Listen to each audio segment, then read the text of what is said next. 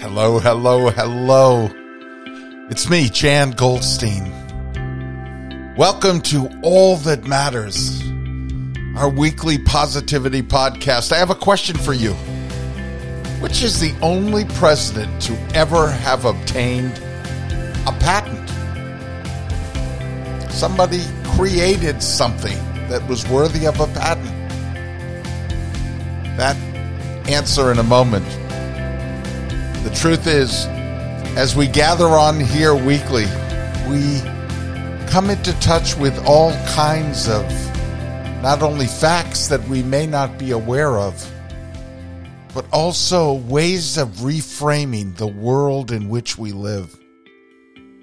It's that power to reframe which human beings share and therefore allows us to search for and discover the good stuff in life because we all deserve the good stuff. Thanks for checking in at jangoldstein.com for my novels, for my books of nonfiction, for my blog, and for my podcast itself. I know many tune in on Spotify or they tune in on Apple or Podchaser or many, many other places, wherever you find your podcast. But wherever you connect from, it's the connection that is most important. Well, it was Abraham Lincoln who was the only president to have obtained a patent. He uh, he was aboard a steamboat that ran aground uh, because of shallow waters, and they had to unload their cargo. And Lincoln apparently loved tinkering with machines, designed a, a way for keeping vessels afloat when they were in shallow waters through the use of empty metal air chambers attached to their sides. And that's how he ended up with patent number 6469 in 1849. The truth is, I've been watching a special on uh, the History Channel about uh, Lincoln uh, and constantly fascinated that individuals or personalities that we've known about all our lives, uh, we can discover new things about and perhaps allow us to see them in a new or more complete light. For example, did you know that Lincoln is enshrined in the Wrestling Hall of Fame? Yep. According to Carl Sandburg's biography of Lincoln, Abe Lincoln once challenged an entire crowd of onlookers after dispatching an opponent. He said, I'm the big buck of this lick. If any of you want to try it, come on and wet your horns. Nobody took him up on it. Uh, but he had grown up learning to wrestle. I was also fascinated to learn that Lincoln created the Secret Service, but had only done so hours before his own assassination. And it wouldn't be until 1901 that the Secret Service was formally assigned to protect the President of the United States. Nevertheless, fascinating that his connection, as we know his assassination so very well in the story of it, that he himself was the author of protection that would later be afforded a person in his position. But Lincoln also had ways at looking at the world. And he said, I do not think much of a man who is not wiser today than he was yesterday. That makes me think of how we are capable of learning each and every day. And that's part of the positivity of life.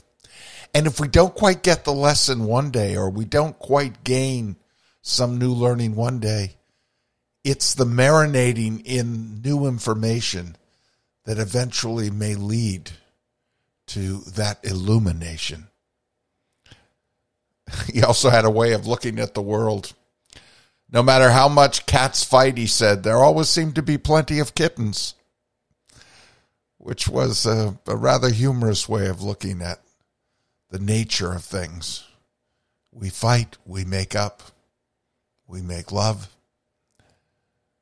And the world is in sore need of love, as Lincoln knew.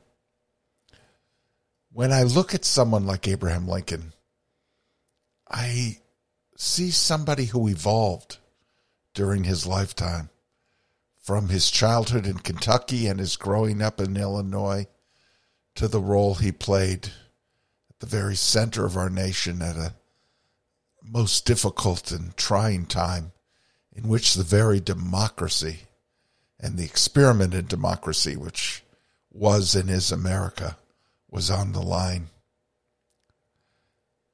And yet, he looked at himself with a sense of humor, with a sense of humility. I think we all know that though we may have powerful friends or powerful relatives or be connected to some incredible group of people, we each have to grow on our own.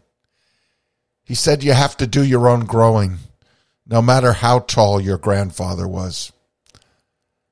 And that's part of the lesson that I think we could be reminded of right now that each and every one of us is called upon to grow on our own and to contribute what we grow, what we learn, what we know to the greater good. Yes, of course, it was Lincoln who said, A house divided against itself cannot stand. And we know that. But that is true not only in government, that is true in our own lives. And if there is so much going on that does not connect us, then we ought to look at our lives right now and understand what's going on in our own private homes, in our families, in our smaller communities, and what role can we play in making it a place that is not divided, in bringing a bit more unity. I learned that Abraham Lincoln, for example, um, had an interesting connection to the man who would take his life. It seems that a few months before his assassination, Lincoln's oldest son, Robert Todd Lincoln, stood on a train platform in Jersey City, New Jersey. And there were a throng of passengers, and they were pressing up against the young man. And he fell backwards into an open space between the platform and a moving train. Suddenly, uh, a hand reached out and drew the president's son back to safety by the coat collar. Robert Todd Lincoln turned around and immediately recognized the famous actor Edwin Booth, brother of John Wilkes, who would months later assassinate Robert Todd's father.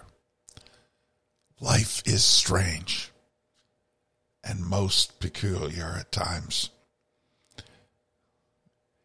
Lincoln, at one point, came under enemy fire, which I didn't know at the on a Civil War battlefield. And legend has it that it was Colonel Oliver Wendell Holmes Jr., who would become a future Supreme Court justice, who barked out, Get down, you fool! Lincoln did, and ducked away from the bullets that came a moment later. So interesting to know the role others have in getting us to where we are. I wonder about this coming week, whether we might consider the role of others in getting us to where we are today. And I mean in a positive sense. It's easy to look at the negative, far harder to identify sometimes the positive influences that got us to where we are, and then the recognition that it is up to us to take it further. For we must learn and perhaps follow Lincoln's advice. If we could first know where we are and whither we are tending, we could then better judge what to do and how to do it. To know better, to plan better where we are headed. We don't always have that luxury. But Lincoln suggests you take the time to study where you're at to better understand where you're going. Well, he has certainly inspired so many of us, and it was powerful to become reacquainted with his story and also some little known facts about our president. Are there little known facts about you that others may not know? Are there ways in which we are broader and deeper as human beings than even we give ourselves credit for? I would suggest that this is a possibility as we reach this moment and as we move beyond that we perhaps take time to learn a little bit more about ourselves, those closest to us, and to share those little pieces of information. Or as my mother, may her memory always be a blessing, as she used to say to me, tell your story.